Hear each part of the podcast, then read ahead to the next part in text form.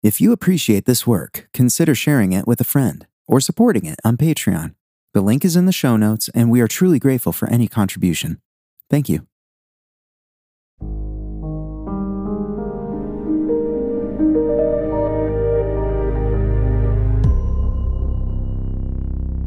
Hello, friend, and welcome. Thank you for taking some time out of your day to seek God. Whether you believe that He exists or not, the reality is it's a brave choice to seek Him, so thank you for making it. Here, we're taking a risk together that He is there and wants us to pursue Him. This is the greatest human pursuit, and the journey itself will be rewarding. In the time that we have together, we'll worship, and we do this by praying, reading scripture, and reflecting. Remember that this time is for you to seek God, and I'm only here to help. If you're able, you may want to kneel or sit comfortably. Calming our bodies during this time is not only relaxing, but reminds us of our own limits and that a non physical God is sought in non physical ways. What matters most is that this time is set apart and is unique to the rest of the events in your day. So once you're comfortable, let's begin. Close your eyes and take a breath. You are about to speak to the Creator of everything. This is not meditation, which is turning inward into yourself. Prayer is intentionally reaching beyond ourselves to the source of everything. We're reaching, as it were, into the void. And what will happen is unknown. But isn't that where the adventure is? Now speak out loud or in your mind. Of course, God is not limited to what is spoken, He knows even your deepest thoughts. So express your intentions for this time. You can say, God, what is it you want from me? What matters to you? I want to know because I want to please you. Now take a moment and express these thoughts to God in your own way.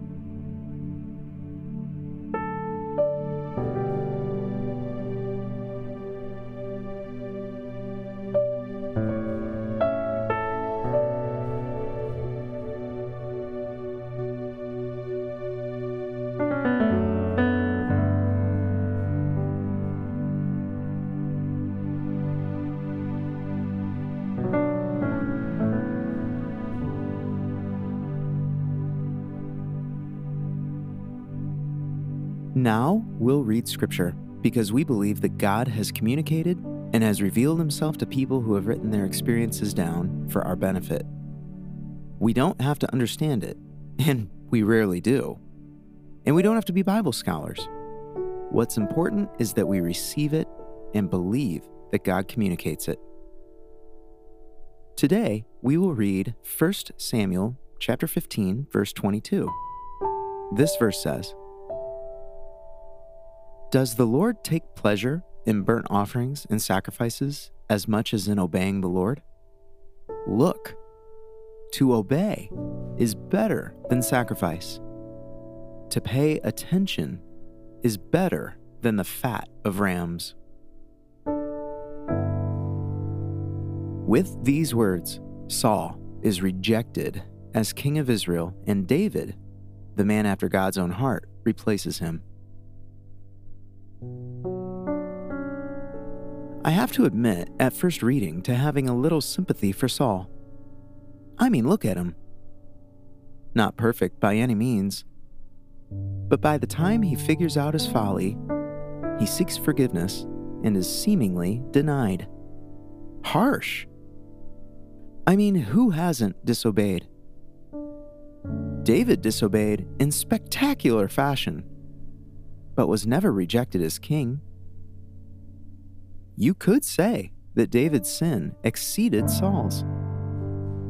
And after all, isn't obedience just a type of sacrifice in itself? But consider that this verse, like all scripture, is insight into the heart of God. This verse sheds light on what moves him. What doesn't move him? Sacrifice. Sacrifice is giving a thing, even giving another life, something of value that would appease God. As if God is a moody tyrant who needs a bribe. As if God's favor could be bought with a price. But that's not God. God is ultimately after relationship. And for those willing to hear it, romance. Bribery and appeasement have no place in romance. What does, though? Paying attention, honor, love, submission. In short, obedience. When these are violated, no amount of sacrifice restores them. This is why, even when David committed such atrocities as adultery, intrigue, and murder, he remained and is forever hailed as a man after God's own heart. What troubled Saul the most was losing his position. What broke David's heart was the severed intimacy between him and God. And while David's disobedience resulted in very real consequences, as does ours, for the worshiper, God is always at the ready to forgive and continue the romance. Obedience always makes the felt reality of romance sweeter. God, I don't want to disobey. I've done enough of that. I want you. I want to be close to you. I want the sweetness of your presence. Allow me to feel that now. Take a moment and express these thoughts to God in your own way.